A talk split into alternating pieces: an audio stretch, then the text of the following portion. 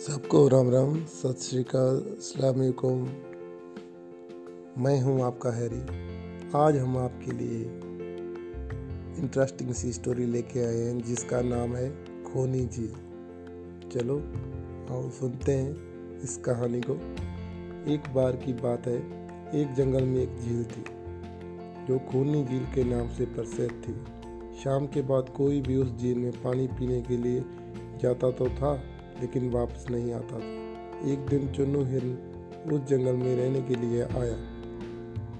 उसकी मुलाकात जंगल में जग्गू बंदर से हुई।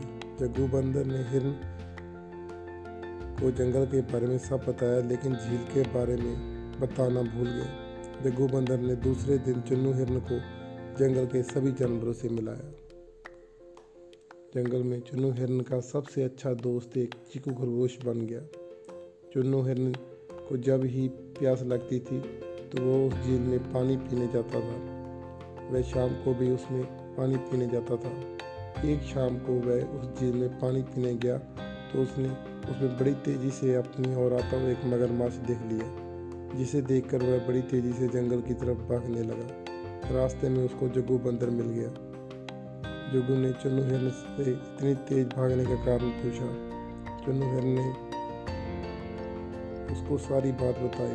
जग्गू बंदर ने कहा कि मैं तुमको बताना भूल गया था कि वह खूनी झील है, जिसमें जो भी शाम के बाद जाता है वह वापस नहीं आता। लेकिन उस झील में एक मगरमच्छ क्या कर रहा है, उसे तो हमने कभी नहीं देखा। इसका मतलब है मगरमच्छ ही सभी जानवरों को खाता है। जो भी शाम के बाद उस झील में पानी पीने जाता है।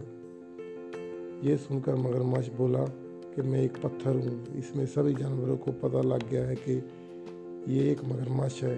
चीकू खरगोश ने मगरमच्छ को कहा, तुम इतना भी नहीं जानते कि पत्थर बोला नहीं करते?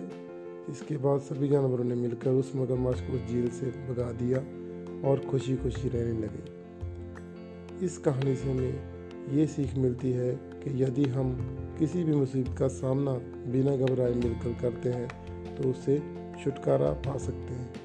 यहीं पे ख़त्म होती है आज की हमारी ये इंटरेस्टिंग स्टोरी खूनी झील